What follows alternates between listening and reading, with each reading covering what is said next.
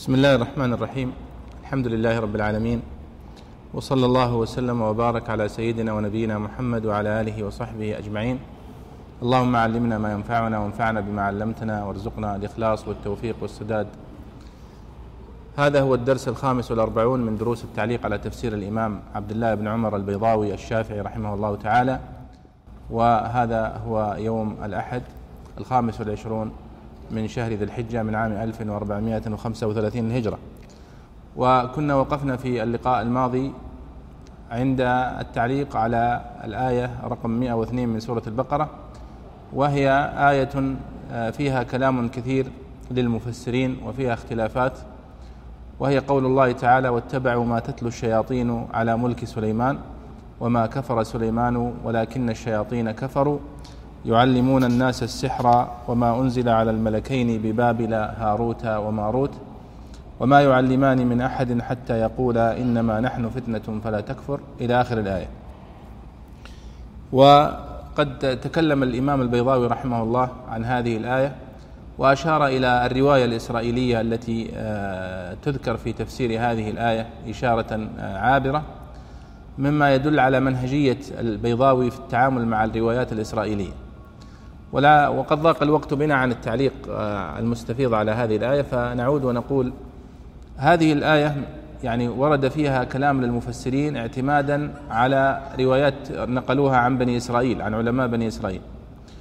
وموضوع الاستفادة أو الاستشهاد أو الاستدلال بالروايات الإسرائيلية في تفسير القرآن الكريم من الموضوعات التي ناقشها المفسرون وناقشها الذين ألفوا في في علوم القرآن مناقشة واسعة. وتنوعت مناهج المفسرين في الاستفادة من الإسرائيليات. وفي الوقت الراهن كثر الحديث عن الإسرائيليات وضرورة تنقية كتب التفسير من هذه الروايات الإسرائيلية لما فيها من المجازفات وما فيها من الغرائب والروايات الغريبة. ومن هذه المواضع التي يدعو أو يدعو المعاصرون أو بعض المعاصرين إلى استبعادها الروايات المذكورة في تفسير هذه الآية لما فيها من الغرائب فيما يتعلق بسليمان بن داود عليه الصلاة والسلام ومن نسبة آه، أمور فظيعة إليه عليه الصلاة والسلام. فنقول أن الصحابة الكرام رضي الله عنهم الذين اشتغلوا بتفسير القرآن الكريم من أمثال عبد الله بن عباس رضي الله عنه وأيضا من تلاميذه من التابعين من أمثال مجاهد بن جبر وسعيد بن جبير وغيرهم من مفسري التابعين قد رجعوا إلى الإسرائيليات ونقلوا الكثير منها في بيان بعض الآيات القرآنية. ولا سيما نوعين من أنواع الآيات القرآنية التي وردت في القرآن الكريم لأننا عندما نذكر الاستفادة من الروايات الإسرائيلية والمقصود بالروايات الإسرائيلية هي الروايات المروية عن علماء اليهود بالدرجة الأولى. يعني الإسرائيلية نسبة إلى بني إسرائيل وهم أتباع آه، الديان أو أتباع اليهود بصفة خاصة وأدخل فيها المفسرون كما ذكر ابن كثير في كتابه البداية والنهاية أدخلوا فيها ما يرويه غيرهم من النصارى وغيرهم لأنهم يروون روايات عن أنبياء بني إسرائيل ويروون روايات أيضا عن من سبقهم من الأنبياء كنوح عليه الصلاة والسلام وصالح وشعيب وممن سبقوا موسى عليه الصلاة والسلام. وهذه الروايات نجدها في كتب التفسير في موضعين. في الموضع الموضع الأول في الحديث عن أنبياء بني إسرائيل كما في هذه الآية لأن هذه الآية تتحدث عن سليمان بن داود عليه الصلاة والسلام وهو من أنبياء بني إسرائيل ومن ذرية آه، إبراهيم عليه الصلاة والسلام من ذرية إسحاق ابن ابن إبراهيم. والنوع الثاني من الروايات الإسرائيلية تجدونه في تفسير الآيات القرآنية التي تتحدث عن بداية الخلق. خلق آدم عليه الصلاة والسلام وخلق السماوات والأرض. كيف خلق الله السماوات والأرض وكيف خلق الله آدم؟ أما الحديث عن بداية خلق آدم فكما مر معنا في سورة البقرة في قوله سبحانه وتعالى وإذ قال ربك للملائكة إني جاعل في الأرض خليفة. قالوا وتجعل فيها من يفسد فيها إلى آخر الآيات. هذه القصة التي ذكرها الله في سورة البقرة وردت في مواضع كثيرة من القرآن الكريم في سورة الحجر وفي غيرها. فهناك روايات نقلها آه، علماء بني إسرائيل فيها تفاصيل كثيرة أكثر من الموجود في في القرآن الكريم. فهنا يأتي النقاش. ما هي الروايات التي نستدل بها من هذه الروايات؟ وما هي الروايات التي نردها؟ فبعد أن يعني تأمل العلماء فيها وجدوا أن المفسرين من السلف كانوا على بينة فيما يستشهدون به وما يذكرونه من هذه الروايات. ووجدوا أن الروايات التي تلقى على بني إسرائيل لا تخرج عن ثلاثة أنواع. النوع الأول من الروايات هو النوع الذي في شرعنا ما يؤيده ويثبته ويصدقه. فهذه الروايات الجميع يستشهد بها. الجميع يستشهد بها. وبعض هذه الروايات قد ذكرها النبي صلى الله عليه وسلم. فهذا لا إشكال فيه. هذا النوع من الروايات الإسرائيلية لا إشكال فيه. والنوع الثاني هي روايات في ديننا ما يردها. ويبطلها. كما في الروايات التي ذكرت في هذه الآية في بعض الروايات وليس في كل الروايات. ومن أعظم ما يبطل بعض الروايات الإسرائيلية أنها تسيء إساءة بالغة إلى الأنبياء عليهم الصلاة والسلام وتطعن في أعراضهم وتتهمهم في إبلاغ آه، رسالاتهم. وهذا لا شك أن ديننا فيه ما يرد هذه الروايات لأن الأنبياء عليهم الصلاة والسلام معصومون عن الوقوع في هذه الكبائر ومعصومون من الوقوع في أخطاء تتعلق ببلاغ آه، رسالتهم التي أرسلوا بها. فهذه نردها ونبطلها. وهذا النوع يوجد منه القليل في كتب التفسير. أورد منها الواحدي وأورد منها الثعلبي وأورد منها الخازن. الخازن صاحب التفسير. وأكثر من أوردها هو النقاش صاحب كتاب في التفسير من أكبر كتب التفسير اسمه شفاء الصدور لكنه لم يطبع بعد. أورد من هذه الروايات التي فيها الغث والسمين. النوع الثالث من الروايات الإسرائيلية هو نوع ليس في ديننا ما يرده وليس في ديننا ما يؤيده. وإنما هو من المباح الذي يدخل تحت قول النبي صلى الله عليه وسلم وحدثوا عن بني إسرائيل ولا حرج. فهذا القول من النبي صلى الله عليه وسلم كان حجة لكثير من المفسرين من الصحابة من التابعين ومن بعدهم إلى اليوم في الاستفادة من هذه الروايات التي تروى عن علماء بني إسرائيل في بيان بعض الآيات القرآنية وفي تفسيرها وفي بيان معناها. ومن أمثلتها هذه الآية التي معنا.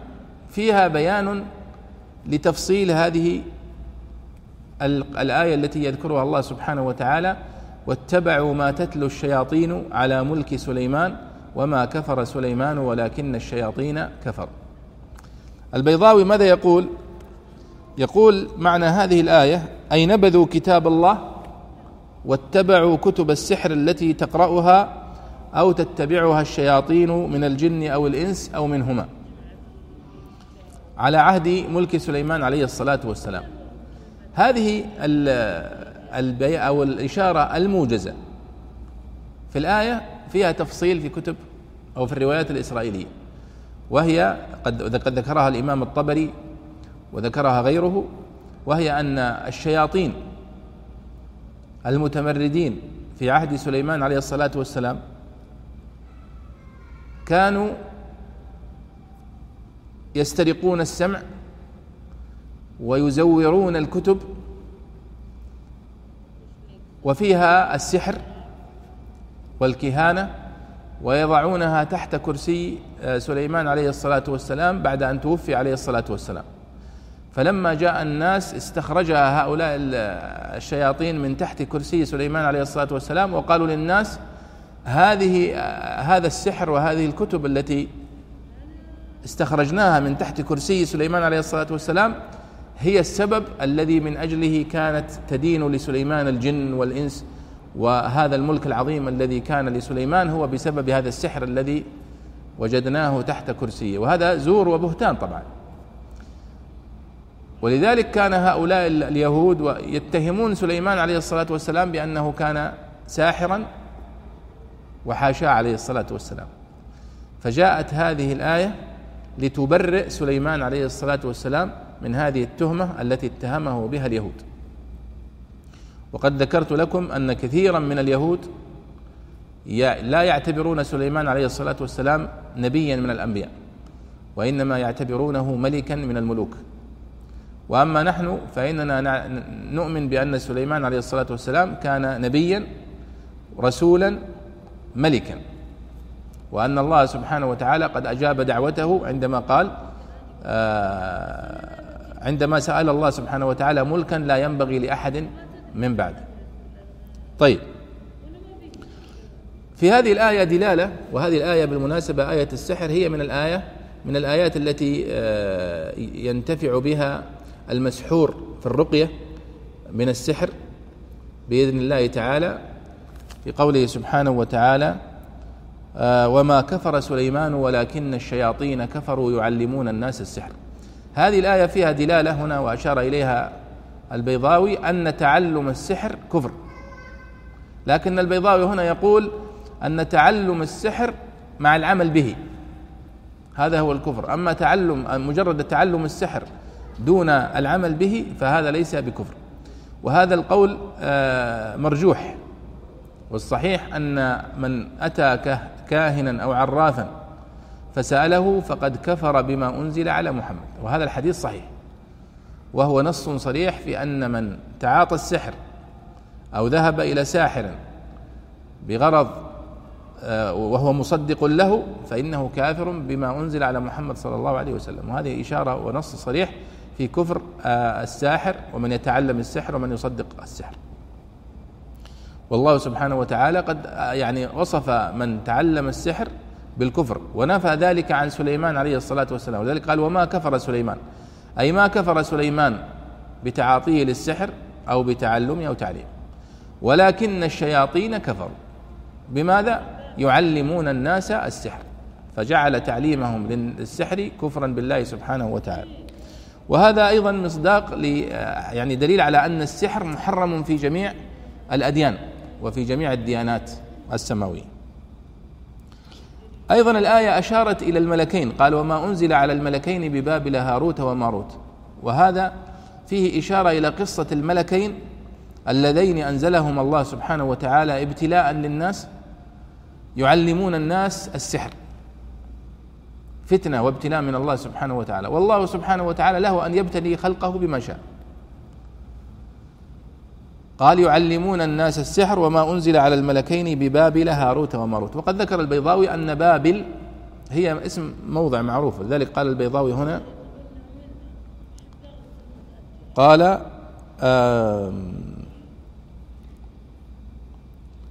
وما أنزل على الملكين ببابل هاروت وماروت. نعم. قال والمشهور أنها أي نعم.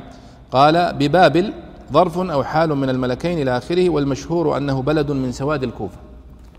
نعم أنها اسم موضع يعني منطقة بابل ولا زالت إلى اليوم منطقة معروفة وهي معروفة ومشهورة بالسحر وأنواع السحر من قديم ويعني قد قرأت في بعض كتب أنها ما زالت إلى اليوم تعتبر من المناطق المشهورة بالسحر في العالم وأنواع السحر وكثرة السحرة إلى آخره. هاروت وماروت هو اسم علم للملكين الذين أنزلهم الله سبحانه وتعالى. قال وما يعلمان من أحد حتى يقولا إنما نحن فتنة فلا تكفر. إشارة إلى الملكين وأنهما كان لا يعلمان أحدا هذا السحر حتى يقولا له إنما نحن فتنة يعني أنزلنا الله سبحانه وتعالى فتنة للناس فلا تكفر بتعلمك لهذا السحر. وقد ذكروا روايات أيضا في هذا الجانب من الإسرائيليات. أيضا ذكرها ابن كثير وذكرها الطبري وذكرها غيرهما ولم يذكرها البيضاوي في هذا الموضع إشارة إلى أن البيضاوي يعني قد أخذ على نفسه الا يذكر من الروايات الإسرائيلية إلا روايات محدودة جدا في مواضع محدودة. لأن هناك بعض الآيات القرآنية لا يمكن أن تفهم إلا إذا قرأت الرواية الإسرائيلية التي تبينها. وهذا في مواضع قليلة في القرآن الكريم لكنها موجودة. ويعني مثل قصة آه، داود عليه الصلاة والسلام في سورة صاد و يعني مواضع كثيرة من السورة التي نحن فيها هنا في سورة البقرة كما مر معنا في آه، قصة بقرة بني إسرائيل. فإن هناك روايات كثيرة وردت آه، عن بقرة بني إسرائيل ومجمل هذه الروايات هو ما فسر به ابن جرير الطبري وابن كثير وغيرهم والبيضاوي. ثم قال الله سبحانه وتعالى فيتعلمون منهما ما يفرقون به بين المرء وزوجه. إشارة هنا إلى هذا النوع من السحر الذي يتعلمه الناس سواء تعلموه من الشياطين أو تعلموه من هذين الملكين أو من السحرة وهو يسمونه سحر الصرف وهو سحر التفريق بين المرء وزوجه. وهذا قد ذكره الله هنا تخصيصا لشدته. وقد أخبرنا النبي صلى الله عليه وسلم أن الشيطان أو أن إبليس يعني جلس على عرشه على الماء وقال يعني أخذ يدني أشد السحرة مضرة فحتى جاءه أحد السحرة وقال ما زلت بهما حتى فرقت بين فلان وزوجته أو وزوجه فقال أدنه أنت أنت إشارة إلى أن هذا الساحر هو أحب السحرة إلى إبليس الذي يفرق بين المرء وزوجه. ثم قال الله سبحانه وتعالى هنا وما هم بضارين به من أحد إلا بإذن الله. قالوا لأنه لا يضر سبب من الأسباب سواء كان سحرا أو غيره إلا بإذن الله سبحانه وتعالى. إذا كتب الله سبحانه وتعالى وقدر أن يضر هذا السحر فإنه يقع تأثيره. وهذه مسألة من المسائل التي اختلف فيها العلماء. هل السحر له حقيقة أم أنه مجرد تخيل وليس له حقيقة؟ والصحيح أن السحر حق وله تأثير. لكن بما قدره الله سبحانه وتعالى وبما أذن به. فإذا قدر الله وقوع السحر على المسحور فإنه يؤثر عليه. حتى يظن أنه فعل الشيء وهو لم يفعله آه كما وقع من النبي صلى الله عليه وسلم عندما سحره لبيد بن العصم كما في صحيح آه البخاري وقد ثبت هذا أن النبي صلى الله عليه وسلم تعرض للسحر. لكنه لم يؤثر ذلك على بلاغه لرسالته. ثم إنه كان في فترة محددة فقط حتى جاء جبريل عليه الصلاة والسلام وبلغ النبي صلى الله عليه وسلم بمكان السحر فطلبه النبي صلى الله عليه وسلم وأبطله فذهب أثره بإذن الله تعالى. لكن لا شك أن السحر له تأثير وأنه لا يجوز حل السحر إلا بالرقية وبالوحي وبما أذن به الله سبحانه وتعالى ولا يجوز أن تحل السحر بالسحر. وهذا للأسف واقع كثير في الناس اليوم. يعني يصاب الإنسان بالسحر فيذهب يستشفي عند السحرة يذهب إلى ساحر آخر. بعضهم يظن أنه كلما كان الساحر أكثر تمكنا كلما كان أقدر على حل السحر. وهذا لا شك أنه إغال في الكفر كما أخبر النبي صلى الله عليه وسلم أنه من أتى كاهنا أو عرافا فصدقه فقد كفر بما أنزل على محمد. ويتساهل الناس كثيرا في هذا وهذا مما يحتاج إلى أن ينبه ينبه الناس عليه. ثم قال ويتعلمون ما يضرهم ولا ينفعهم. وهذا إشارة إلى أن السحرة لا يعلمون الخير وإنما يعلمون الشر والمضرة. والبيضاوي هنا يقول ويتعلمون ما يضرهم لأنهم يقصدون به العمل أو لأن العلم يجر إلى العمل غالبا ولا ينفعهم إذ مجرد العلم به غير مقصود ولا نافع في الدارين. وهذا يبطل كلامه الذي تكلم به قبل وقال إن تعلم السحر في حد ذاته ليس محرما وإنما المحرم هو العمل به. وهذا غير صحيح. والصواب إن شاء الله أن تعلم السحر حرام كالعمل به. لأنه لا يضمن عندما يقول أنه يجوز أن تتعلم السحر إذا كنت لا تعمل به من الذي يضمن أن الإنسان لا يقع في الفتنة ويتعلمه ثم يعمل به؟ وهذا تعريض لدين الإنسان للخطر ولذلك النبي صلى الله عليه وسلم قال من أتى كاهنا عرافا فصدقه فقد كفر. وقال من أتاه ولم يصدقه فقد فلا تقبل له الصلاة. وذكر أربعين يوما ما يدل على الوعيد الشديد في من يأتي إلى هؤلاء السحرة. قال الله ولقد علموا لمن اشتراه ما له في الآخرة من خلاق. يعني اليهود يعلمون عقوبة الساحر ويعلمون عقوبة السحر ويعلمون أن من أتى هؤلاء السحرة فإنه لا حظ له في الآخرة إشارة إلى كفره. فما له في الآخرة من خلاق وهذا لا يكون والخلاق هو النصيب. فإذا كان ليس له في الآخرة نصيب معناها أنه كافر وهذا لا يكون إلا للكافر. ولبئس ما شروا به أنفسهم لو كانوا يعلمون. شروا به أنفسهم شروا قلت لكم مرارا في مواضع مرت معنا أن شروا بمعنى باعوا. ولبئس ما شروا به أنفسهم يعني باعوها أنهم قد باعوها بثمن بخس. وشرى تأتي في اللغة العربية بمعنيين تأتي بمعنى باع وتأتي بمعنى اشترى. وشروه بثمن بخس دراهم معدودة يعني باعوه. ولبئس ما شروا به أنفسهم يعني باعوها. وتأتي شرى واشترى بمعنى ابتاع كما في قوله تعالى إن الله اشترى من المؤمنين أنفسهم وأموالهم بأن لهم الجنة وغيرها. الآية التي بعدها ولو أنهم آمنوا يا شيخ صالح نبدأ نقرأ فيها. أحسن الله عليك بسم الله الرحمن الرحيم.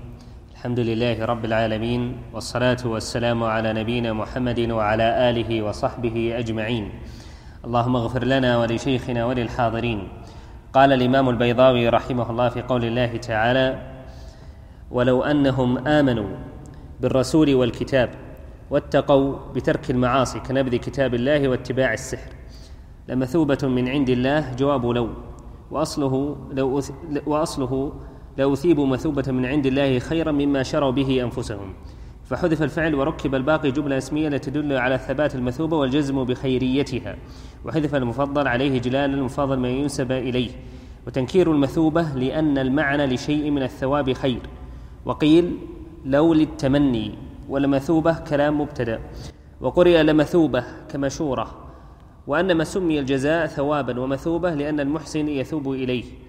وقوله لو كانوا يعلمون أن ثواب الله خير مما هم فيه. وقد علموا لكنه جهلهم لترك التدبر أو العمل بالعلم. نعم يعني هذه الآية تعقيب على الآية السابقة إشارة إلى علم هؤلاء العلماء من بني إسرائيل بما هم فيه من الضلال والكفر باتباعهم للسحر. ويعني أسلوب القرآن الكريم هنا أنه يعاتبهم على ما فعله أجدادهم لأن الذين وقعوا في هذا السحر هم أجدادهم. الذين فعلوا ما فعلوا في عهد سليمان عليه الصلاة والسلام يعني قبل النبي صلى الله عليه وسلم بفترة طويلة لكن الله سبحانه وتعالى يقرعهم ويوبخهم هؤلاء الأحفاد لأنهم يتبنون ويؤمنون بما فعله الأجداد ويرونه صوابا. قال الله سبحانه وتعالى ولو أنهم آمنوا إشارة إلى أن ما فعلوه كان كفرا أليس كذلك؟ ولو أنهم آمنوا واتقوا فالإيمان إشارة إلى التصديق والتسليم والتقوى إشارة إلى يعني اجتناب المنهيات والحذر منها. لمثوبة من عند الله خير. هنا يقول البيضاوي ولو أنهم آمنوا بالرسول والكتاب والآية هنا عامة يعني ولو أنهم آمنوا مطلقة. آمنوا بكل ما يجب عليهم الإيمان به من من مثل الرسول والكتاب وغيرها. فهذا يعني يكون من باب التفسير بالمثال. ولو أنهم آمنوا بالرسول والكتاب وكل ما يجب عليهم أن يؤمنوا به. هذا النوع من التفسير يسمى تفسير بالمثال. واتقوا قال بترك المعاصي. إشارة إلى أن التقوى هي اتقاء المعاصي. كما يقول المفسرون في أو غيرهم في تعريف التقوى قالوا هو أن تجعل بينك وبين وعيد الله وبين عقابه وقاية. فكل ما نهاك عنه تتقيه. قال كنبذ كتاب الله واتباع السحر. قال لمثوبة من عند الله. قال جواب لو. ولو هي من أدوات الشرط. لو أنهم آمنوا لمثوبة يعني معنى الكلام لو أنهم آمنوا لأثيبوا. طيب لماذا قال لمثوبة ولم يقل لأثيبوا لماذا عبر بالجملة الإسمية ولم يعبر بالجملة الفعلية؟ هذه مسألة بلاغية مهمة ودقيقة. البيضاوي ينبه هنا إلى إليها وهو يعني كلامه هذا منقول من كلام الزمخشري. قال وأصله لأثيبوا مثوبة من عند الله خيرا مما شروا به أنفسهم. فحذف الفعل وركب الباقي جملة إسمية لتدل على ثبات المثوبة والجزم بخيريتها. وهذا يعني قاعدة من قواعد التعبير بالجمل الإسمية والجمل الفعلية في اللغة العربية أن التعبير دائما بالجملة الإسمية يدل على الثبات وعلى الاستمرار وعلى أن هذا الأمر أو هذا الوصف ثابت مستمر. أما إذا عبر بالفعل فإن هذا يدل على الحدوث والتجدد ولا يدل على الثبات. قال لتدل على ثبات المثوبة والجزم بخيريتها وحذف المفضل عليه إجلالا للمفضل من أن ينسب إليه. كيف يعني؟ يقول ولو أنهم آمنوا واتقوا لمثوبة من عند الله خير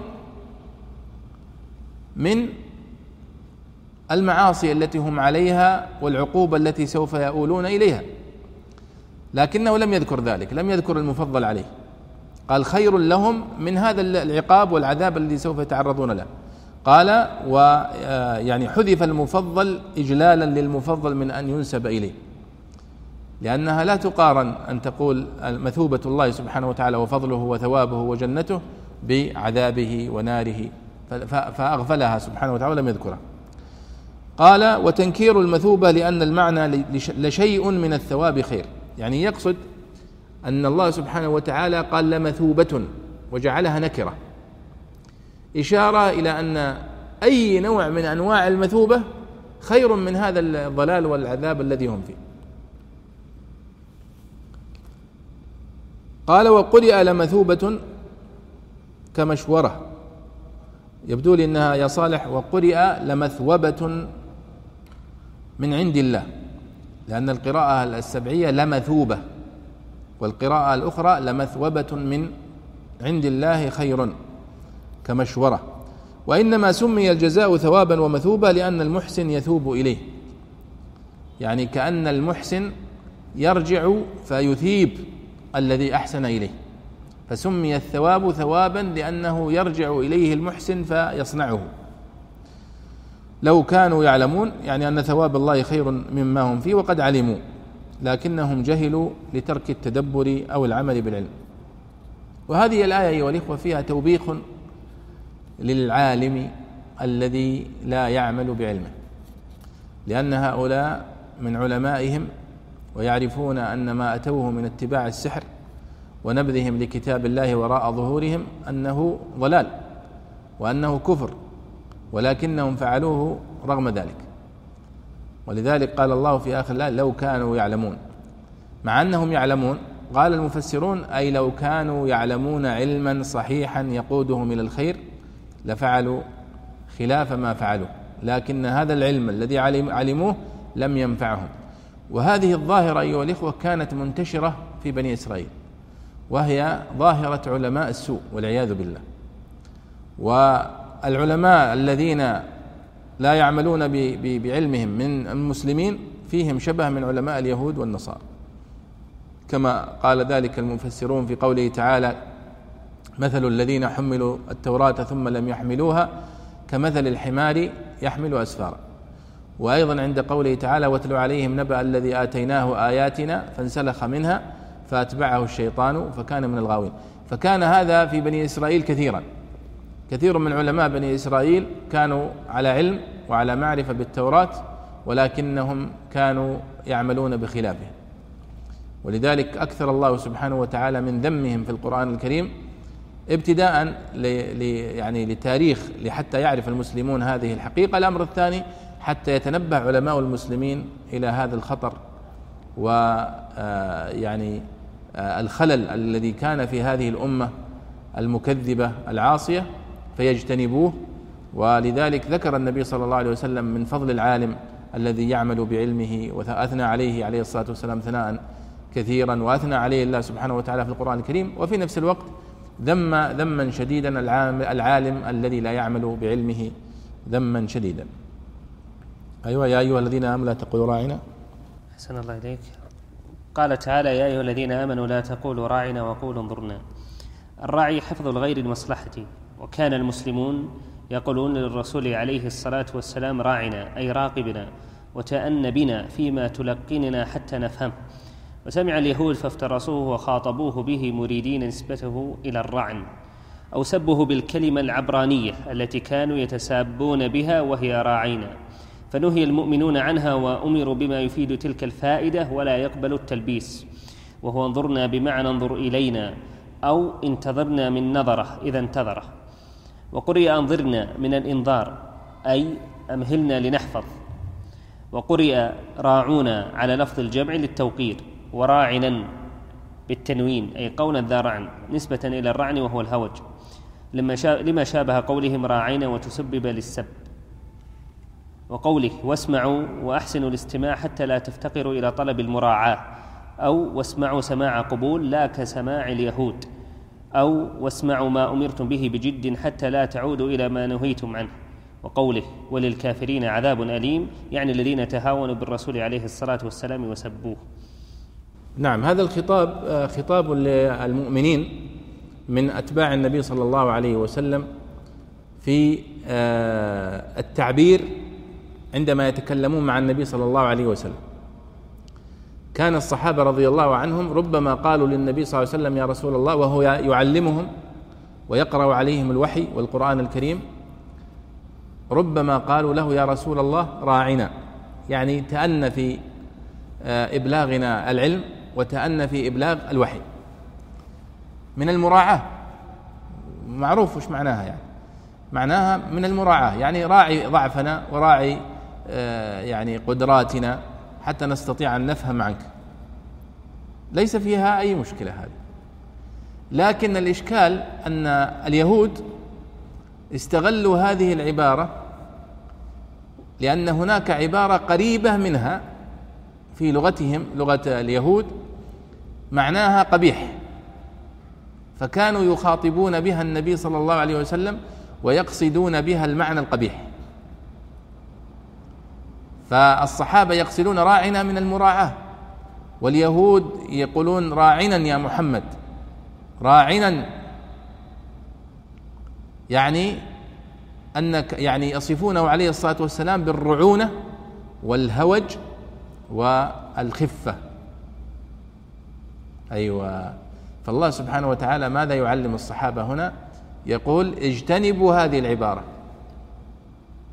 هل فيها هي مشكلة؟ لا ما فيها مشكلة. لكن لأنها تتخذ ذريعة إلى استخدام العبارة الأخرى يستخدمها اليهود. ولذلك هذه الآية حجة في سد الذريعة في الشريعة الإسلامية. أن يحرم الشيء أو أن يمنع الشيء ليس لذاته وإنما لما يؤول إليه. فهنا يقول البيضاوي قال الرعي حفظ الغير لمصلحته المراعاة. حتى الراعي الذي يرعى الغنم سمي الراعي راعيا لأنه يحفظ مصلحة الغنم يراعيها. وكان المسلمون يقولون للرسول عليه الصلاة والسلام راعنا أي راقبنا وتأن بنا فيما تلقننا حتى نفهمه. وسمع اليهود فافترصوه يعني اعتبروه فرصة. أخذوه فرصة قال فافترصوه وخاطبوه به مريدين نسبته إلى الرعن. أو سب بالكلمة العبرانية التي كانوا يتسابق يتسابون بها وهي راعنا. فنهي المؤمنون عنها وأمروا بما يفيد تلك الفائدة ولا يقبل التلبيس. الرعونة أذكر أنني قرأت في كتب الاشتقاق في اللغة أن الرعونة سميت بالنتوء الذي يظهر في الجبل. يقولون العرب تسمي النتوء الذي يظهر في الجبل يعني إذا نظرت إلى الجبل تجد فيه نتوء في بعض الجبال. يسمون هذا النتوء رعونة. يسمونها رعونة الجبل. طيب لماذا سميت رعونة؟ قالوا لأنها نشاز. كأن شكلها نشاز في هيئة الجبل. فكذلك التصرف النشاز في أخلاق الإنسان يسمى رعونة. فيقال ما هذه الرعونة في أخلاقه؟ أو أن فلان فيه رعونة. يعني في أخلاقه. يعني في تصرفات التصرفات نشاز وغير طبيعية طيب ما هو البديل؟ في الشريعة الإسلامية الله سبحانه وتعالى عندما ينهى عن أمر غالبا فإنه يفتح بابا من المباح والبديل. فالله سبحانه وتعالى قال يا أيها الذين آمنوا لا تقولوا راعنا وقولوا انظرنا. يعني بدل ما تقولون راعنا قولوا يا رسول الله انظرنا انظر إلينا. هذه عبارة تؤدي المعنى الذي تريدون وليس فيها المحذور الذي يستغله اليهود في سب النبي صلى الله عليه وسلم. طيب وقرئ أنظرنا يعني لا تقولوا راعنا وقولوا أنظرنا يعني أمهلنا من الانتظار اصبر علينا. أو وقولوا انظرنا يعني انظر إلينا. هذه قراءة وهذه قراءة ومعانيها بصفة عامة تؤدي المعنى الذي نريد. وقرئ راعونا على لفظ الجمع للتوقير راعونا وراعنا بالتنوين أي قولا ذا رعن نسبة إلى الرعن وهو الهوج. طيب قال وقولوا وقولوا انظرنا واسمعوا. واسمعوا يعني أحسنوا الاستماع حتى لا تفتقروا إلى طلب المراعاة. وهذا وهذه الآية أو قوله واسمعوا يمكن أن نستدل عليها بقوله سبحانه وتعالى آه، في في سورة الحجرات. آه، يا أيها الذين آمنوا لا تقدموا بين يدي الله ورسوله واتقوا الله. آه الآية التي بعدها ما هي؟ نعم يا أيها الذين آمنوا لا ترفعوا أصواتكم فوق صوت النبي ولا تجهروا له بالقول كجهر بعضكم لبعض أن تحبط أعمالكم وأنتم لا تشعرون. إن الذين يغضون أصواتهم عند رسول الله أولئك الذين امتحن الله قلوبهم للتقوى. فهم يغضون أصواتهم عند النبي صلى الله عليه وسلم. هنا في قوله وقولوا انظرنا واسمعوا يعني أنصتوا بحضرة النبي صلى الله عليه وسلم حتى تسمعوا ما يقول وحتى تفهموا ما يقول. وهذا الأدب كان يتأدب به الصحابة رضي الله عنهم في حضرة النبي صلى الله عليه وسلم وقد نقل هذا في أكثر من رواية حتى قال بعض المشركين يصف حال الصحابة مع النبي صلى الله عليه وسلم قال كان أصحاب محمد بين يديه كأن على رؤوسهم الطير من شدة انصاتهم بين يدي النبي صلى الله عليه وسلم. قال آه، أو واسمعوا سماع قبول لا كسماع اليهود. أيضا هذا من المعاني التي قد تكون مقصودة في الآية أن المقصود بها وقولوا راعنا وقولوا انظرنا واسمعوا. أي واسمعوا من النبي صلى الله عليه وسلم سماع قبول وانقياد. لا كسماع اليهود الذين يقولون سمعنا وعصينا. وللكافرين عذاب أليم يعني الذين تهاونوا بالرسول عليه الصلاة والسلام وهذه أيضا فيها نفس التنبيه الذي نذكره دائما في قوله تعالى وللكافرين عذاب أليم. إشارة إلى أن سبب العذاب الأليم الذي توعدهم الله به هو الكفر الذي تلبسوا به. فقال ولهؤلاء الله لم يقل ولهؤلاء عذاب أليم وإنما قال وللكافرين عذاب أليم. إشارة إلى أن سبب العذاب الذي هم فيه هو الكفر الذي تلبسوا به. طيب اقرأ يا شيخ. أحسن الله عليك قال تعالى ما يود الذين كفروا من أهل الكتاب ولا المشركين. نزلت تكذيبا لجمع من اليهود يظهرون مودة المؤمنين ويزعمون أنهم يودون لهم الخير. والود محبة الشيء مع تمنيه ولذلك يستعمل في كل منهما. ومن للتبيين كما في قوله تعالى لم يكن الذين كفروا من أهل الكتاب والمشركين. أن ينزل عليكم من خير وقوله أن ينزل عليكم من خير من ربكم مفعول يود ومن الأولى مزيدا للاستغراق. والثانية للابتداء. وفسر الخير بالوحي. والمعنى أنهم يحسدونكم به وما يحبون أن ينزل عليكم شيء منه وبالعلم وبالنصرة. ولعل المراد به ما يعم ذلك. وقوله والله يختص برحمته من يشاء يستنبئه ويعلمه الحكمة وينصره لا يجب عليه شيء. وليس لأحد عليه حق. وقوله والله ذو الفضل العظيم إشعار بأن النبوة من الفضل وأن حرمان بعض عباده ليس لضيق فضله بل, بل لمشيئته وما عرف فيه من حكمته. نعم هذه الآية من القواعد العظيمة التي تبين موقف أهل الكتاب من اليهود والنصارى من المسلمين. وهي أن هؤلاء اليهود والنصارى لا يحبون الخير للمسلمين مطلقا. قال الله سبحانه وتعالى ما يود الذين كفروا من أهل الكتاب ولا المشركين أن ينزل عليكم من خير من ربكم. تلاحظون في بعض الآيات الله سبحانه وتعالى يقول ليسوا سواء مثلا. يقول فريق من أهل الكتاب. فلا يذكر الجميع. لكن في هذه الآية لم يقل ذلك. قال ما يود الذين كفروا من أهل الكتاب ولا المشركين. فلم يستثني أحدا من أهل الكتاب ولا المشركين. أن ينزل عليكم لاحظوا حتى الأسلوب هنا من خير من هنا الاستغراقية. سوف يأتي الحديث عنه من ربكم.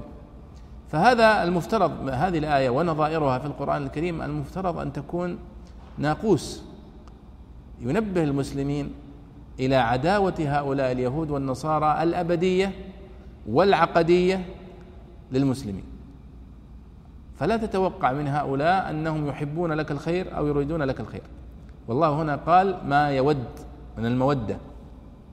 طيب ماذا يقول البيضاوي هنا؟ قال ما يود الذين كفروا من أهل الكتاب نزلت تكذيبا لجمع من اليهود يظهرون مودة المؤمنين. ويزعمون أنهم يودون لهم الخير. والود هو محبة الشيء مع تمنيه ولذلك يستعمل في كل منهما ومن للتبيين كما في قوله تعالى لم يكن الذين كفروا من أهل الكتاب والمشركين. وفسر الخير بالوحي والمعنى أنهم يحسدونكم به وما يحبون أن ينزل عليكم شيء منه وبالعلم وبالنصرة. ولعل المراد به ما يعم ذلك. والله يختص برحمته من يشاء يستنبئه ويعلمه الحكمة وينصره. لا يجب عليه شيء وليس لأحد عليه حق. وإنما هو سبحانه وتعالى يختص ابتداء برحمته من يشاء. فليس يعني يريد أن يقول البيضاوي أن الله لا يختص بالنبوة مثلا فلان من من الأنبياء لأنه يجب عليه أن يختصه. لا وإنما هو محض فضل من الله سبحانه وتعالى وابتداء. والله ذو الفضل العظيم إشعار بأن النبوة من الفضل وأن حرمان بعض عباده ليس لضيق فضله بل لمشيئته وما عرف فيه من حكمته وهذه الآية يعني التعقيب على هذه الآيات التي مرت في آه، آه، حسد بني إسرائيل للمؤمنين وللعرب ولذرية إسماعيل عليه الصلاة والسلام عندما اختص الله محمد عليه الصلاة والسلام بالنبوة. فحسدوهم حسدا عظيما وناصبوهم العداء وخاصة اليهود. هنا في قوله آه، ما يود الذين كفروا من أهل الكتاب تشمل اليهود والنصارى. لأن الكتاب هنا هو جنس الكتاب الذي سبق النبي صلى الله عليه وسلم وإذا يطلق في الغالب المقصود به التوراة والإنجيل. لأن النقاش والجدال والحوار كان أكثره مع هؤلاء في المدينة اليهود خاصة. والنصارى هم من أهل الكتاب أيضا.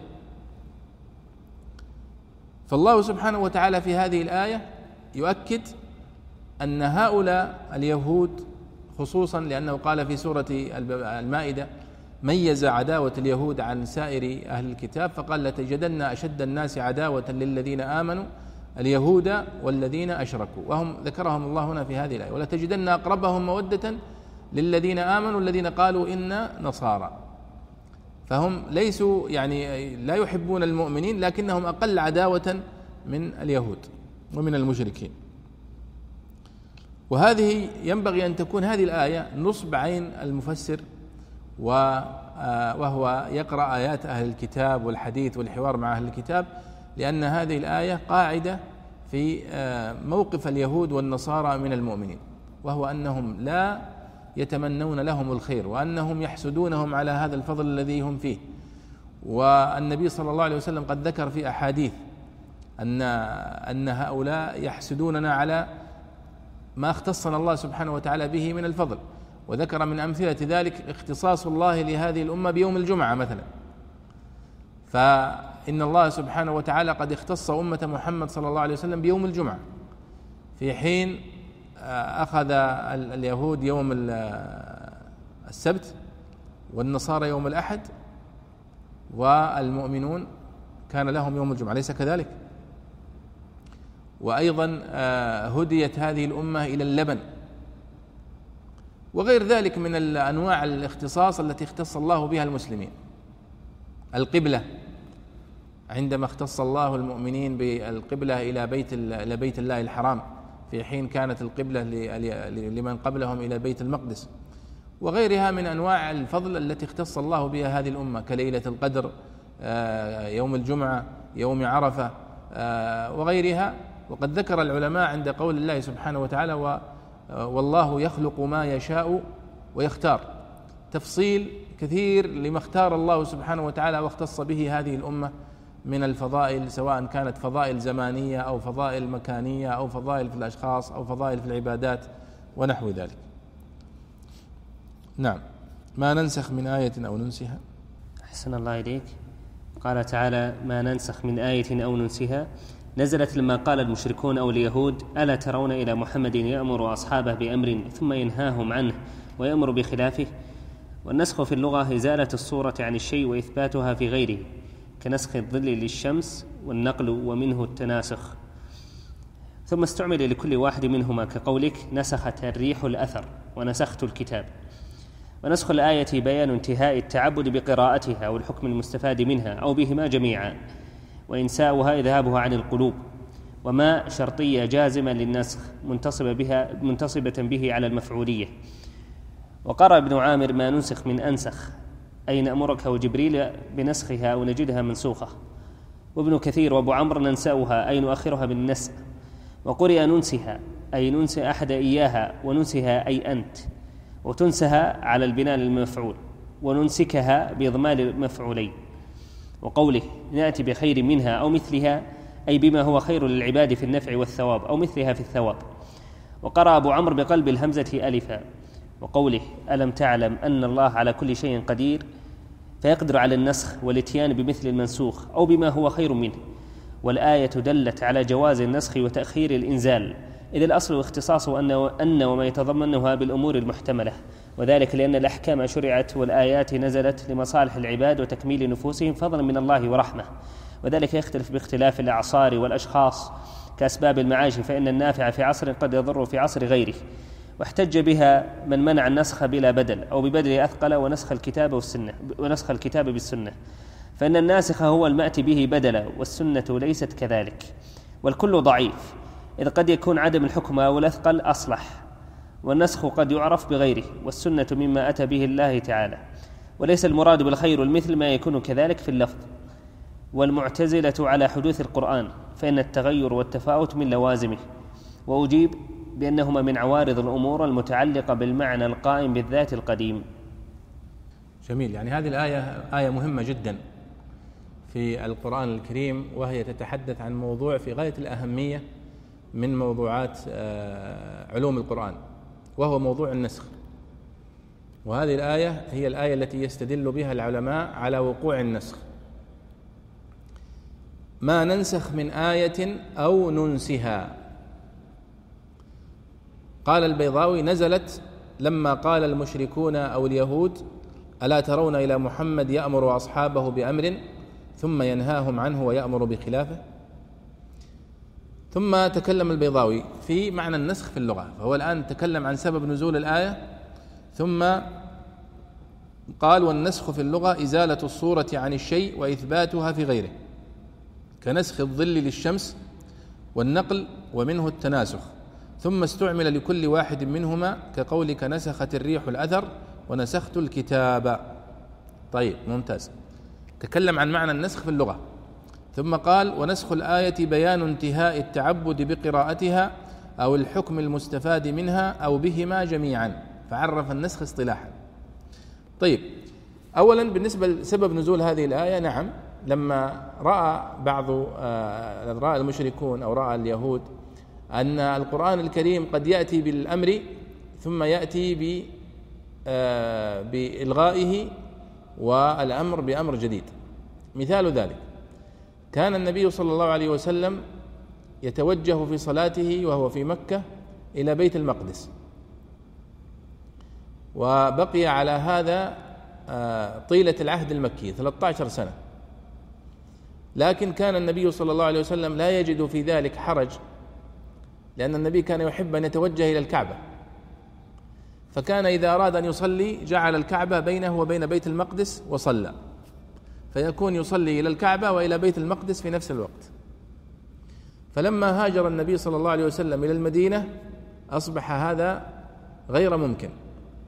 فلا فلا بد أن يتوجه إلى بيت المقدس ولا يستطيع أن يتوجه إلى الكعبة. فكان النبي عليه الصلاة والسلام يتمنى في نفسه أن يتوجه إلى الكعبة لأنه يعلم أنها هي التي كانت القبلة التي يصلي إليها جده إبراهيم عليه الصلاة والسلام. فأنزل الله سبحانه وتعالى الآيات قد نرى تقلب وجهك في السماء فلنولينك قبلة ترضاها. فول وجهك شطر المسجد الحرام الآيات. فلما نزلت عليه هذه الآيات غير النبي صلى الله عليه وسلم وجهته وأصبح يصلي إلى الكعبة إلى مكة. ومنذ ذلك التاريخ إلى اليوم ونحن نصلي إلى مكة. هذه هذه الحادثة كانت من أعظم الحوادث التي تأثر بها اليهود في تاريخهم مع الإسلام. وحسدوا النبي صلى الله عليه وسلم وحسدوا المسلمين حسدا شديدا. ولذلك لعل هذا والله أعلم من مناسبة إيراد الآية التي قبلها وهي قوله ما يود الذين كفروا من أهل الكتاب ولا المشركين أن ينزل عليكم من خير من ربكم. والله يختص برحمته من يشاء والله ذو الفضل العظيم. ثم ذكر آية النسخ. كأن فيها إشارة إلى مثل هذه الحادثة حادثة نسخ القبلة. إذا مثل هذه القصة أو مثل هذه الحادثة جعلت أهل الكتاب يسخرون ويستهزئون بالنبي صلى الله عليه وسلم وبالإسلام. ويقولون انظروا إلى محمد كل يوم رأي جديد. يصلي إلى بيت المقدس ثم فجأة يروح يصلي إلى مكة. وش هذا الدين هذا؟ هذا مقصد اليهود وفي سخريتهم. الله سبحانه وتعالى هنا يقول أنه سبحانه وتعالى له الأمر في أن يأمر بما شاء متى شاء وأن يغير هذا الأمر متى شاء. اليهود يقولون هذا الأمر هم يرفضون هذا الموضوع تماما النسخ. بمعنى التعديل والتغيير. لأنهم يقولون هذا يلزم منه البداء كما يسمونه والبداء هو أن يفعل الإنسان فعلا ثم يبدو له خلاف هذا الأمر فيفعله. وهذا يجوز في حق الإنسان لأنه يسهو ويجهل و... لكن في حق الله لا يجيزونه لأنه يقولون يستلزم أن الله كان يجهل هذا الأمر ثم ظهر له وهذا غير صحيح. فإن النسخ لا يستلزم الجهل وإنما الله سبحانه وتعالى يشرع سبحانه وتعالى ما فيه مصلحة لعباده في مرحلة من المراحل ثم في مرحلة أخرى يكون الأصلح لهم تشريع آخر. وهذا أمر تدركه الفطر السليمة والعقول المستقيمه حتى في حياة الناس العادية فإن هذا يتكرر كثيرا. مثال ذلك. نحن في هذه الأيام في أيام يعني تقريبا بدأنا ندخل في أيام الربيع وأيام يعني الشتاء فتطول الليالي أليس كذلك؟ ويقصر النهار. هذه الأيام تلاحظون يكون هناك مدة طويلة بين صلاة الفجر وبداية الدوام المدرسي أليس كذلك؟ يعني نحن الآن يؤذن لصلاة الفجر الساعة الرابعة والنصف تقريبا. نصلي الساعة الخامسة. نخرج من الصلاة آه، خمسة وعشر تقريبا. الدراسة تبدأ الساعة الثامنة الصباح. فمن الساعة الخامسة إلى الساعة الثامنة ثلاث ساعات. أليس كذلك؟ يعني وقت طويل بعد صلاة الفجر. لكن تأتي أيام نخرج من صلاة الفجر الساعة السادسة أحيانا وعشر السادسة والربع ولذلك يكون الوقت ضيق بين الساعة السادسة والربع وبين وقت بداية الدوام لأن المدارس ربما يبدأون السابعة السابعة والربع السابعة والنصف أحيانا. فما رأيكم الآن؟ لو اتخذنا قرار الآن في وزارة التربية والتعليم مثلا بأن الدوام يتغير بداية الدوام إلى الساعة الثامنة والنصف في الأوقات التي يكون فيها الوقت قصير بين صلاة الفجر وبين بداية الدوام. أليس هذا مراعاة للأصلح؟ هل هذا فيه جهل؟ هل فيه سفة؟ ليس فيه شيء من ذلك وإنما هو مراعاة للواقع ولحالة الناس في هذا الوقت. الآن النسخ موضوع النسخ هو هذا الموضوع بالضبط. يعني مثلا على سبيل المثال لو كان القرار الآن أن تبدأ الدراسة الساعة الثامنة صباحا وصدر القرار بتاريخ واحد واحد واحد محرم 1434 ثم عندما يتغير الوقت في شهر مثلا السابع أو السادس يصدر قرار بأن يصبح بداية الدوام الساعة التاسعة صباحا نحن نسمي القرار الذي جعل بداية الدوام الساعة التاسعة صباحا نسميه قرارا ناسخا. بمعنى لو جاء مثلا معلم الساعة الثامنة الصباح بعد صدور قرار التعديل ما يجد أحد من الطلاب في القاعات أين الطلاب؟ والله الطلاب على النظام الجديد الآن هل يحق للمعلم الآن أن يعاقب الطلاب إذا تأخروا إلى الساعة التاسعة؟ ما يحق له أليس كذلك؟ لماذا؟ لأنهم هم على بينة القرار الجديد يقول الساعة التاسعة أنت الآن تلزمنا بقرار منسوخ جميل إذا القرار الأول يسمى منسوخ والقرار الثاني يسمى ناسخ. كيف نعرف الناسخ؟ من المنسوخ؟ بالتاريخ. واحد واحد هذا منسوخ. واحد سبعة هذا ناسخ. فكذلك الآيات القرآنية. نحن نعرف الآية الناسخة هي الآية المتأخرة والآية المنسوخة هي الآية المتقدمة. المتقدمة في النزول في التاريخ. طيب كيف نعرف نحن الآيات المتأخرة والمتقدمة من التي نزلت في القرآن الكريم؟ ليس لنا طريق إلا إما أن يأتي في القرآن الكريم نفسه نص إشارة إلى أن والله هذه كانت الآية القديمة وهذا كان الحكم الجديد وهذا الحكم الجديد. أو أن يخبرنا أحد الصحابة الكرام الذين شهدوا التنزيل كانوا معاصرين للتنزيل. ما سوى ذلك؟ لا يوجد. لا يمكن أحد من التابعين يبلغنا بآية منسوخة لأنه لم يشهد هو نزول الوحي ولا أحد من أتباع التابعين ولا أحد من علماء التفسير. ولذلك طريق معرفة النسخ هي هذه الطريقة. إما أن يكون في النص نفسه ما يدل على النسخ أو أن يكون قول لأحد الصحابة الكرام رضي الله عنهم. مثال ذلك مما جاء فيه التصريح بالنسخ في القرآن الكريم. الله سبحانه وتعالى في سورة المجادلة أمر من يريد أن يقد أن يخاطب النبي صلى الله عليه وسلم بأن يقدم بين يدي نجواه صدقة يعني تريد أن تتكلم مع النبي صلى الله عليه وسلم لابد أن تتصدق بصدقة قبل أن تخاطب النبي صلى الله عليه وسلم. يا أيها الذين آمنوا إذا ناجيتم الرسول فقدموا بين يدي نجواكم صدقة واضح؟ الآية التي بعدها قال الله سبحانه وتعالى أأشفقتم أن تقدموا بين يدي نجواكم صدقات؟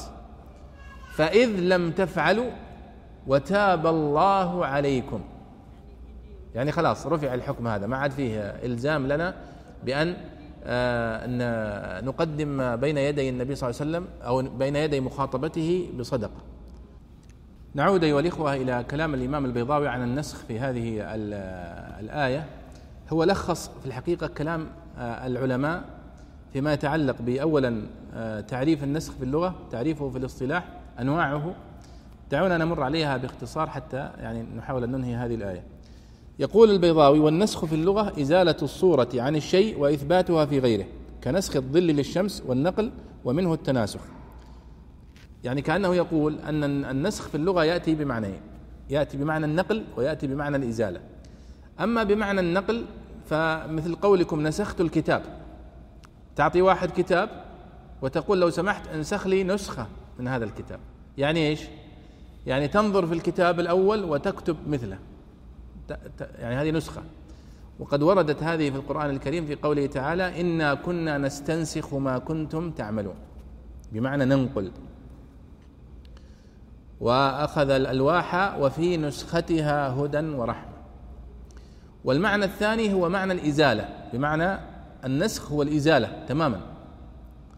نسخ هذا الشيء بمعنى إزالته.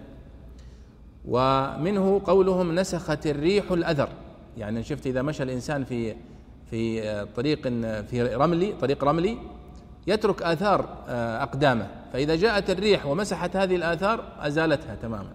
فيقال نسخت الريح الأثر خلاص أزالتها تماما. ونسخت الشمس الظل.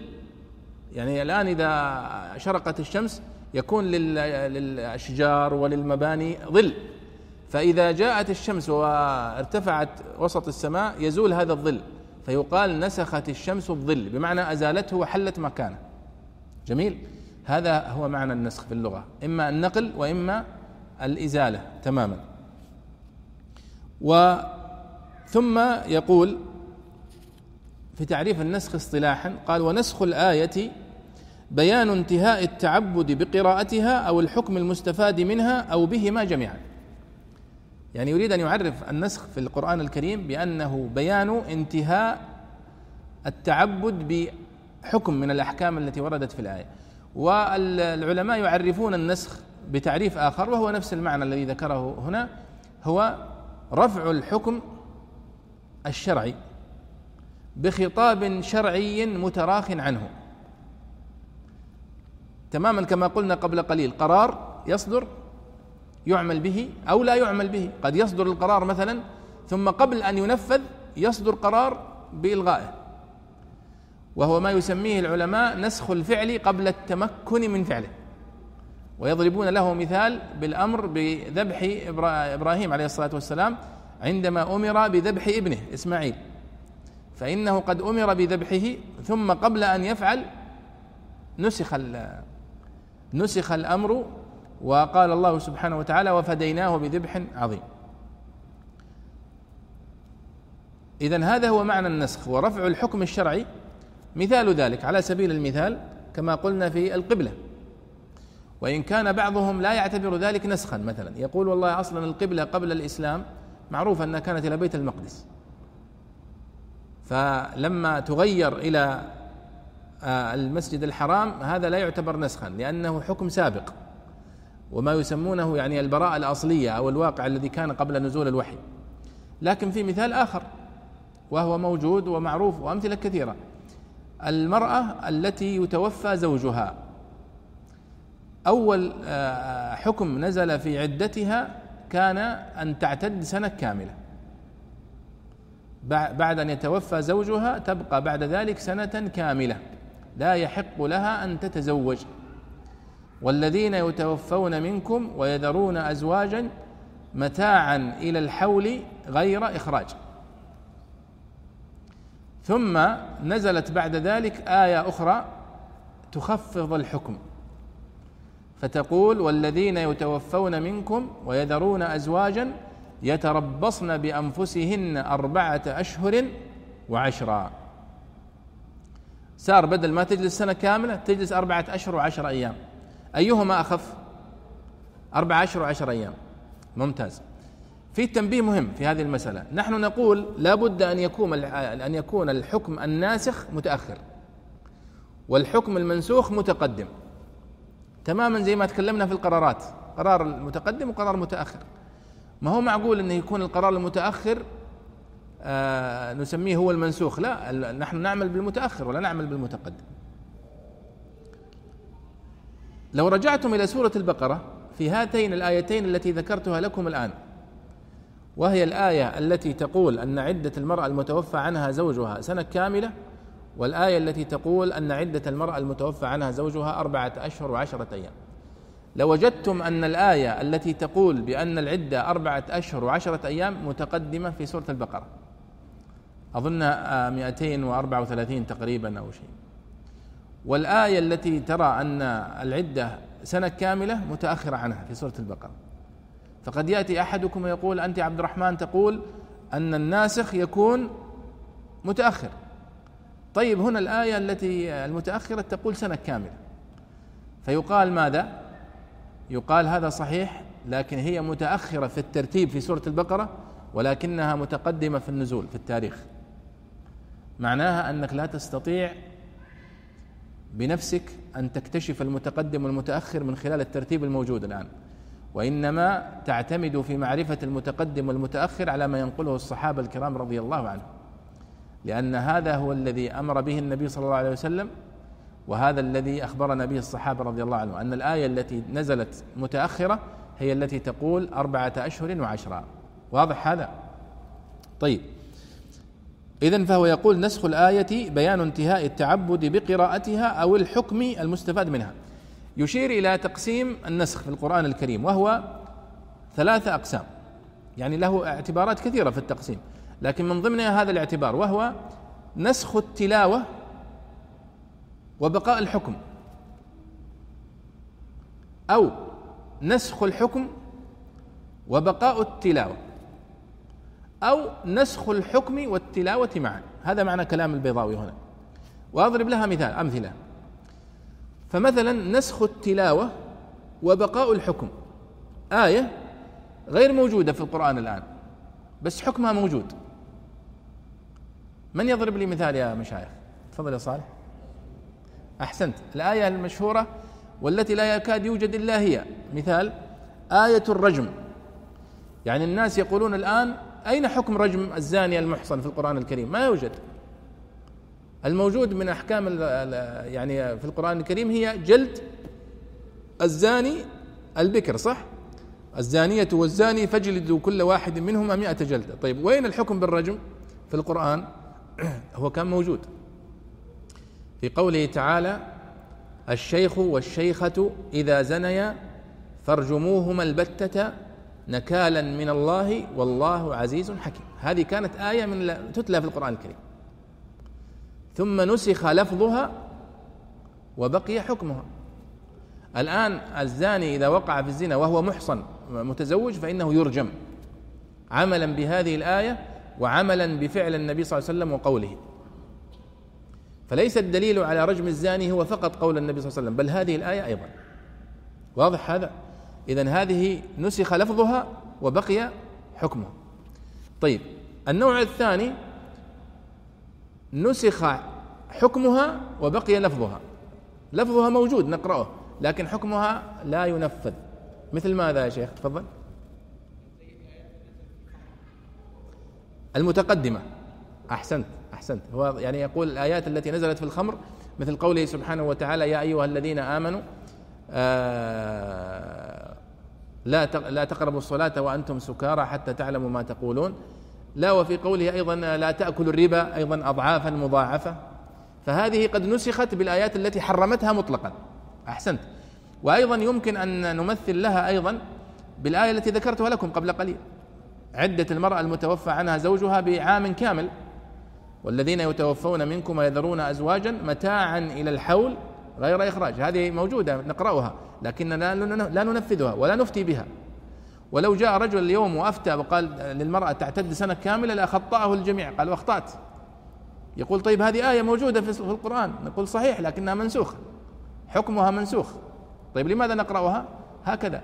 يعني لحكم طبعا منها يعني بيان تخفيف الله سبحانه وتعالى ورحمته بأمته. طيب إذا هذا النوع الثاني نسخ الحكم وبقاء التلاوة.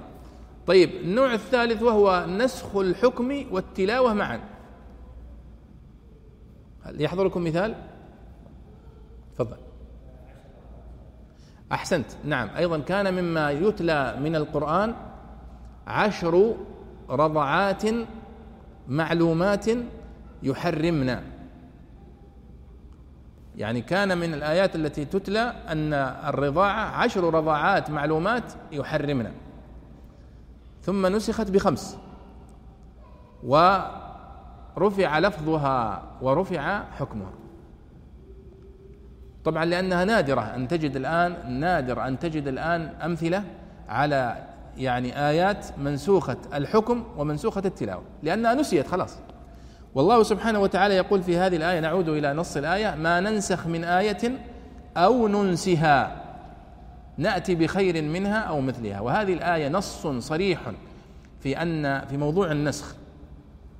وقد أخطأ خطأ شنيعا من زعم أن المقصود بالآيات في هذه الآية هي الآيات الكونية. قال ليس المقصود بالآيات في هذه الآية الآيات الشرعية في القرآن الكريم وإنما المقصود بها الآيات الكونية. وهذا خطأ لأن كيف تنسخ الآيات الكونية؟ لكن لأن هناك طائفة من من اليهود وممن تابعهم ينكرون وقوع النسخ في القرآن الكريم مطلقا لأنهم يرون أنه يستلزم البداء كما قلت لكم. طيب قال الله سبحانه وتعالى آه نأتي بخير منها أو مثلها. طبعا ذكر البيضاوي هنا القراءات التي وردت في قوله نأتي بخير منها أو ننسها. ننسها فيها قراءات فيها أو آه ننسئها يعني نؤخرها آه وفي قراءة أو تنسها أو ننسكها وغيرها. نأتي بخير منها أو مثلها أي بما هو خير للعباد في النفع والثواب أو مثلها في الثواب.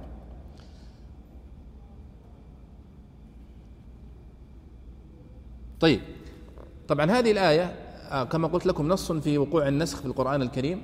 الأمر الثاني أن الله سبحانه وتعالى لحكمة أرادها سبحانه وتعالى آه، يقدر ويعني آه، يشرع لعباده حكما شرعيا في وقت من الأوقات ثم يرفعه أو يقلله في في مرحلة من المراحل. وهذا آه، تبع لحكمته سبحانه وتعالى ولمصلحة العباد كذلك. وفي هذا إشارة في قوله نأتي بخير منها أو مثلها. خير منها للعباد. وقد تكون الخيرية أحيانا في التخفيف وقد تكون الخيرية في إلغاء الحكم وقد تكون الخيرية في آه، أن يكون الحكم أشد. مثال ذلك. وهذا أيضا نوع من تقسيم النسخ في القرآن الكريم باعتبار نوعه. فيقولون مثلا نسخ القبلة. كان المسلمون يتوجهون إلى بيت المقدس. ثم أمرهم الله سبحانه وتعالى بالتوجه إلى المك... على إلى مكة المكرمة. قالوا هذا نسخ إلى مماثل. يعني ما ليس فيه مشقة أن يتوجهوا إلى بيت المقدس وليس هناك مشقة في التوجه إلى الكعبة. وإنما هي يعني مجرد تحول بالجسم فقط إلى هذه الجهة أو إلى تلك الجهة. فهذا نسخ إلى مساوي. النسخ إلى أثقل كما في آه، الصيام مثلا. كان المفترض أو كان يعني الذي يصام يصام اختيارا. وبعض العلماء يقول كان آه، صيام يوم عاشوراء صيام يوم عاشوراء آه، واجبا. ثم نسخ فأصبح من السنة وأوجب صيام رمضان. فهذا كان يعني صيام يوم واحد ثم أصبح صيام شهر كامل. فهذا يسمونه نسخ إلى أثقل. فهذا نوع. النوع الثالث أن يكون نسخ إلى أخف. كما في نسخ العدة المرأة المتوفى عنها زوجها كانت تعتد سنة كاملة ثم أصبحت تعتد أربعة أشهر وعشر أيام. هذا أخف. وأمثلته كثيرة وأكثر أنواع النسخ من هذا النوع وهو النسخ إلى الأخف باعتبار أن الله سبحانه وتعالى أراد التيسير. كما في آه، تقديم آه، الصدقة قبل النجوى النبي صلى الله عليه وسلم وكما في آه، المصابرة المشركين في الحرب. قال الله سبحانه وتعالى الآن خفف الله عنكم وعلم أن فيكم ضعفا. فهذه الآية إشارة إلى النسخ. ومن الأمثلة أيضا في الحديث النبوي أن يكون في النص نفسه إشارة إلى النسخ أن الله سبحانه وتعالى قال واللاتي يأتين الفاحشة من نسائكم فاستشهدوا عليهن أربعة منكم فإن شهدوا فأمسكوهن في البيوت حتى يتوفاهن الموت أو يجعل الله لهن سبيلا. ثم أصبح الحكم هو أن الذي الذي يقع في الزنا من الرجال والنساء إن كان بكرا فيجلد كما في سورة النور وإن كان محصنا فيرجم كما في الآية التي نسخت وقلتها لكم الشيخ والشيخة وكما في فعل النبي صلى الله عليه وسلم. فقال النبي صلى الله عليه وسلم في الحديث الذي رواه عبادة بن الصامت رضي الله عنه قد جعل الله لهن سبيلا. البكر بالبكر جلد مئة وتغريب عام والثيب بالثيب الرجم أو كما في الحديث. فهذا الحديث فيه إشارة إلى النسخ. وأيضا في قول النبي صلى الله عليه وسلم وهو أصرح الأدلة التي يستشهد بها العلماء في زيارة القبور قول النبي صلى الله عليه وسلم كنت نهيتكم عن زيارة القبور ألا فزوروها فإنها تذكر الآخرة. ففي الحديث نفسه إشارة إلى أنه كان هناك أمر ممنوع ثم تغير الحكم وهذا هو النسخ الذي يتحدث عنه العلماء. فإذا هنا إشارة في قوله تعالى نأتي بخير منها أو مثلها ليس بالضرورة أن يكون المقصود بخير منها يعني أكثر منها عددا أو وإنما قد تكون الخيرية في إلغاء الحكم نهائيا أو تخفيفه أو آه، تثقيل الحكم. فالله سبحانه وتعالى أعلم بما يصلح لخلقه. وللعلماء في كتب علوم القرآن حديث طويل في موضوع النسخ. هذه الآية هي عمدة آه، القائلين بالنسخ. والكتب في النسخ كثيرة جدا والكلام فيه كثير لكن يمكن أن نلخص الكلام في النسخ بأن أفضل من كتب في النسخ من المتقدمين هو الإمام العلامة أبو عبيد القاسم بن سلام رحمه الله تعالى المتوفي سنة 200 أو المتوفى سنة 224 هجرية. في كتابه الناسخ والمنسوخ في كتاب الله عز وجل.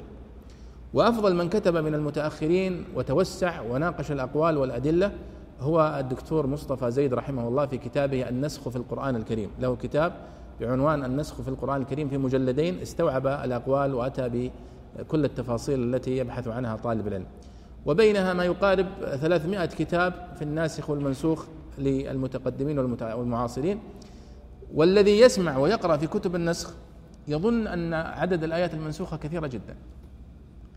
في حين أن عدد الآيات المنسوخة ألا تتجاوز تسع آيات. وبعضهم يقف بها عند ست آيات أو خمس آيات. وذكر الدكتور عبد الله الشنقيطي في كتاب له أنصحكم به بعنوان الآيات المنسوخة في القرآن الكريم. يقول لم أجد الإجماع بين المفسرين على نسخ آية من القرآن الكريم إلا آية النجوى في سورة المجادلة. هذا التي أجمعوا على أنها منسوخة. وما سواها فهناك بعض الاختلاف في في نسخها. ولكن الصحيح أنها منسوخة. مثل آيات العدة عدة المتوفى عنها زوجها ونحوها.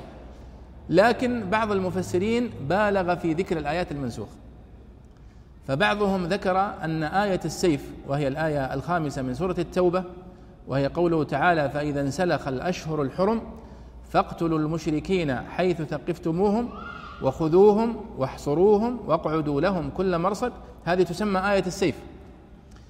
بعض العلماء يذكر أنها نسخت 220 آية. لأنه يحمل على يقول نسخت كل آيات المهادنة والصبر ونحو ذلك. والصحيح أنها ليست كذلك. وهناك بحث في آية السيف أو الآيات التي ادعي أنها نسخت بآية السيف. فموضوع النسخ من الأهم الموضوعات. الأمر الأخير الذي أختم به هذا الدرس وهو أن موضوع النسخ من أكبر الموضوعات التي أثيرت حولها الشبهات للطعن في القرآن الكريم. وادعاء النسخ فيه وأن أكثر آيات الأحكام التي في القرآن الكريم منسوخة ولا يعمل بها. ويحملون على ذلك آيات الجهاد وآيات كثير من آيات الطلاق ونحوها. ويتخذون هذا ذريعة لإبطال كثير من الأحكام التي وردت في القرآن الكريم. والصحيح أن النسخ ثابت ولكنه محدد بآيات محدودة ومعروفة لا تتجاوز وما سوى ذلك فهي دعاوى لا تثبت. وليس معنى التوسع أحيانا عندما يتوسع بعضهم في ادعاء الدعوة في القرآن الكريم أو غيرها أن تبطل يبطل الموضوع من من أساسه. هذا غير صحيح. كما تقدمنا في في أول الحديث موضوع الإسرائيليات. موضوع الإسرائيليات هناك من بالغ فيه ومن ذكر فيه روايات باطلة فبعضهم اتخذ هذه الروايات الباطلة ذريعة يقول لكي نلغي الإسرائيليات من كل كتب التفسير وهذا صحيح غير صحيح بل هناك روايات استشهد بها الصحابة والتابعون والعلماء من السلف رضي الله عنهم ونحن نحتج بها ونستشهد بها ولكن هناك روايات باطلة نردها ونبطلها بحسب القواعد والضوابط التي قننها المفسرون رحمهم الله تعالى. ونتوقف عند هذا ونسأل الله سبحانه وتعالى أن يرزقنا وإياكم فهم كتابه وصلى الله وسلم على سيدنا ونبينا محمد وعلى آله وصحبه أجمعين.